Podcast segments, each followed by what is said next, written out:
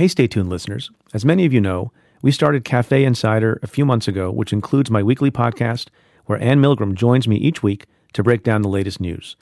Today, we're bringing you a portion of our conversation.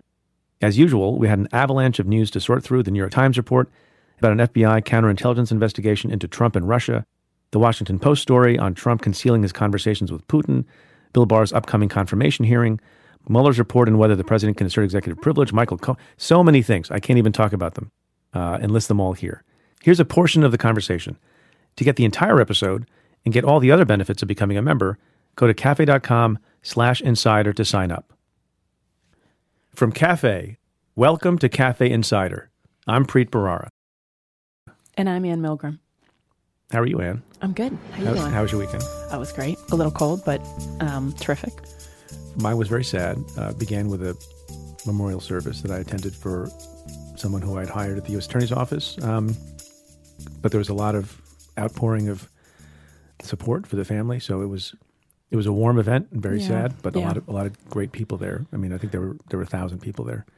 Um, and the other thing I did was I spent more time in front of a microphone and recorded the first half of my forthcoming book, Wow. Doing Justice. It only took 10 hours to record the first half of your Yeah, your... I talk really, really fast. Wow. No, no, I, I speak. I speak. It's a and pretty they- long book. I and love then it. They slow it down. Okay. And they put it into a baritone, Okay. so it'll be more saleable. So what, so what does that sound like? it sounds Hello. great. it sounds great. I don't know. They tell me it sounds I'm okay. Bharara. We're going to finish next weekend, but so we have we have a million things as usual Yeah. Let's jump in. to talk about. So we have, among other things, this New York Times article that's getting a lot of attention about how Donald Trump caused the FBI to decide to open up a counterintelligence investigation because they thought he might be working for the Russians. There's a Washington Post article because there's a fierce competition between those two newspapers to outscoop each other. Right? Yeah, I'm arguing that uh, the president would not allow the interpreter who was present during conversations with Putin to talk to other um, people in the executive branch and also required that the interpreter destroy notes. And so no one has any idea what was said during those five meetings, conversations with Putin during the last two years. Then we have the reporting that the presidential lawyer team is going to try to assert executive privilege to prevent various aspects of an eventual Mueller report from becoming public. We haven't even talked yet about the fact that the next Attorney General of the United States nominee is up for hearings tomorrow and the next day, Yes. Tuesday and Wednesday.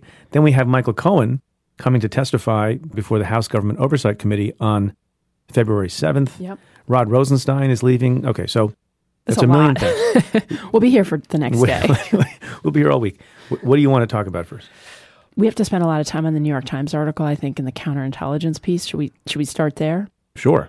So, can you explain to me and I, I think to our listeners the difference between a criminal investigation and a, a counterintelligence investigation, just to to start us off? And then I, I have a lot more questions Yeah. about this. Well, there are a lot of differences, but in some ways, fundamentally, for purposes of this, people have to understand that you open up a criminal investigation when you believe or have cause to believe that there has been a violation of a particular criminal, you know, federal criminal statute. So, just because you think someone has done something uh, that's unfortunate uh, or yucky, that's not enough. You have to be able to think of a statute, you know, before you issue a subpoena to anyone in connection with a criminal investigation, as you know, you have to actually put a statute number in the subpoena document, whether it goes to a bank or it goes to a phone company for records or anything else.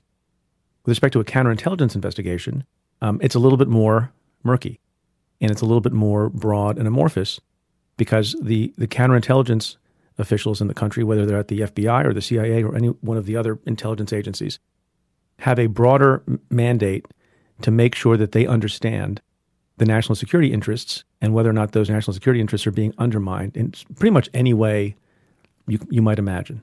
And so, in some ways, the threshold for opening something like that is less specific, although it can be more far reaching. and if you have a counterintelligence investigation, is there more that you can do under that than you could do under a criminal investigation? I think you, you, are, you are less impeded by various authorities than if you have a traditional, standard, soon to be governed by a court, overseen by a court, and defended by adversarial process by a defense lawyer. So it's different in that way too. So if if we look at this timeline, and, and again, the New York Times article basically says that the FBI was so concerned about what was happening after Comey was fired in May of 2017 that they opened up a counterintelligence investigation. That's essentially the reporting. The the timeline, and and I just want to sort of talk through this a little bit, is that the initial the investigation the initial which was a counterintelligence investigation i think right? We would call that rosenstein's letter is done under counterintelligence yes, there was already a counterintelligence investigation in place about russia. That starts in july 2016 that comes out of leads related to papadopoulos having the conversation with the australian um, diplomat talking about these hacked emails p- potential access to hillary clinton's emails. So that investigation starts Comey is fired um, in May of 2017. And after Comey is fired, that's when this additional counterintelligence investigation starts into the president. But reportedly. Reportedly, right. That's, that's a great point. But the initial investigation was a counterintelligence investigation focused on Russia and Russia's influence in the election and included the possibility, of course, of you know, within that, you could have a criminal investigation of obstruction of justice of the president, for example, or, you know, any any sort of other piece. The question I was sort of asking is, did they really need to do that, or did they already have a vehicle through this investigation? Because it's a pretty extraordinary step to open up a counterintelligence investigation into the president, and I assume they would have had to have, you know, significant predicates and written memos and all that, but they already had this existing investigation. So why not just use that existing vehicle? I think you raise an excellent point. And not to sound like I'm uh, minimizing this, but I, I do have some skepticism about the reporting for the reasons you describe. It's also odd to me that if there was a specific decision to open up something that's concrete, discrete, and different from what was already in place, why that took this long to be known. I mean, you have Andy McCabe, who's been accused of leaking about a lot of things. I'm not sure that he has. You have all sorts of people who would have had a reason to talk about this, given how many other things have come out. It's also not clear from the New York Times article if it led anywhere, if it's still going on, if it was then absorbed into the first thing that you described. Into the Mueller. Yeah, I, I yeah. think it's just it's a sensational fact that there were people at the FBI who articulated probably in some way, could it be that the president is working for Russia right. during that period of time? That was remember it was it was nuts the the FBI director. It was chaos. Yeah. The FBI director had been fired.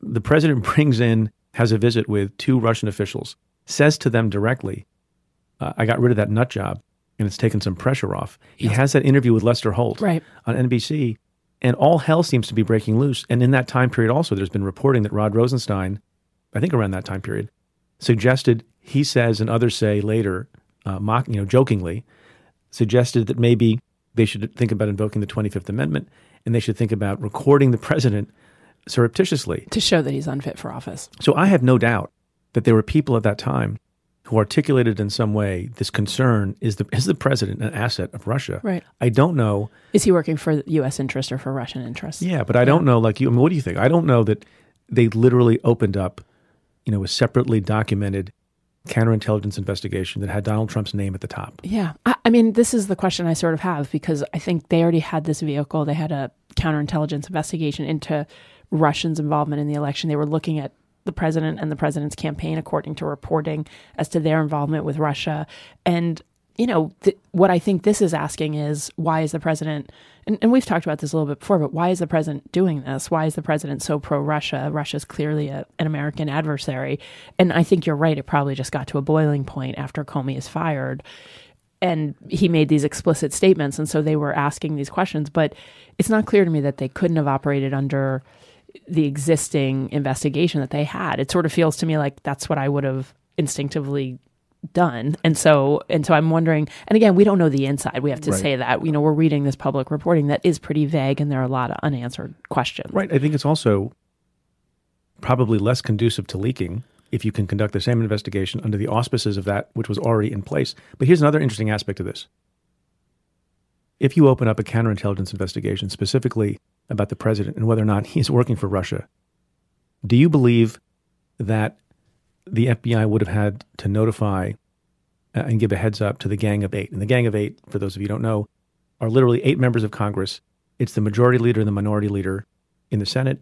It's the Speaker and the majority leader in the House and then the chair and ranking member of the two intelligence committees? I think so. That's the normal course that you open up a counterintelligence investigation and that you would you would brief the Gang of Eight on something like this. And now that's a really interesting question that was not addressed at all in the in the New York Times reporting. But one other thing I think we should talk about is just a little bit of the writing on Lawfare, which is a a very interesting sort of national security blog. And I don't want to say it's too wonky, but it's a little bit wonky, right? It's it's sort of a little bit of an inside baseball um, website. Right. It's excellent. That's I, a compliment, Ben Wittes. Yes, yes, it is a compliment. And Ben and Ben actually, who I really don't know personally, but he wrote a great piece about the New York Times reporting, and I think it's worth our talking about because yep. a lot of our listeners might not and it was lengthy and pretty legalistic in parts again that's a compliment to you ben but like let's just talk about that a little yeah. bit people have been drawing this distinction between the obstruction investigation and the collusion investigation you know meaning that the there's an investigation into whether or not Russia influenced the election and the campaign colluded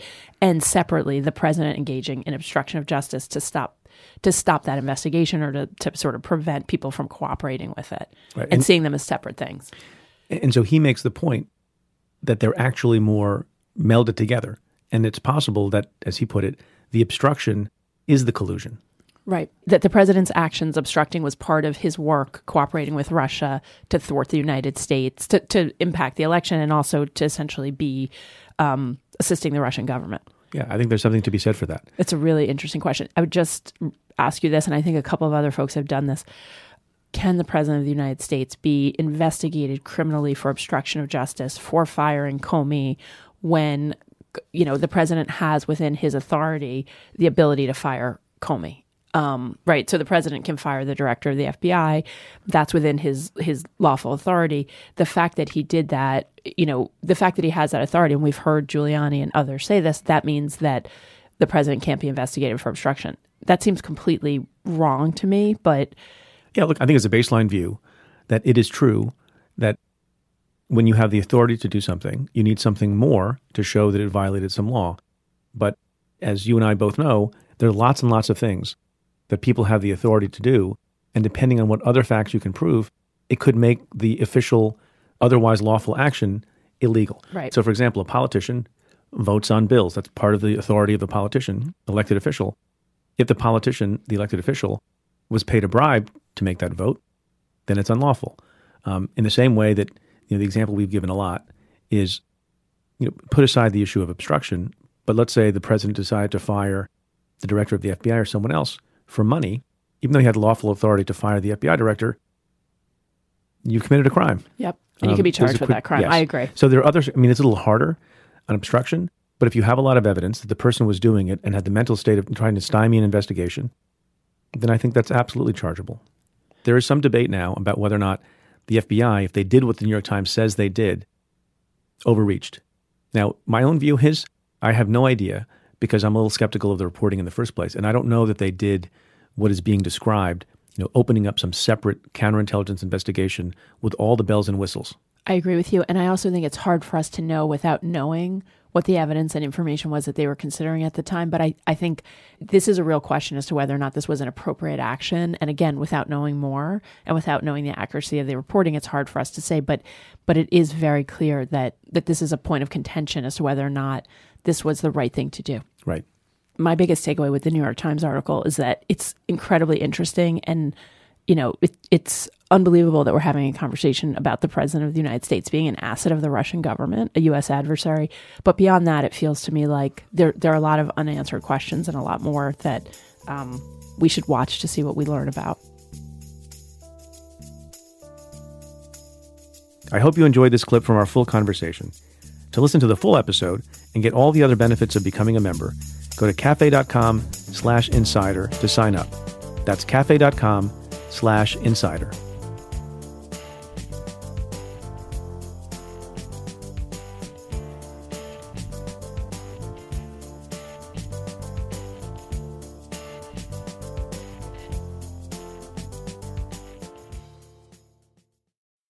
SimpliSafe is the home security for right now when feeling safe at home has never been more important. SimpliSafe was designed to be easy to use while protecting your whole home 24 7, starting at 50 cents a day. Order online easily. Open the box, place the sensors, plug it in, and your home is protected around the clock. No technician has to come to your house. Head to simplisafe.com slash preet and get free shipping and a 60-day money-back guarantee.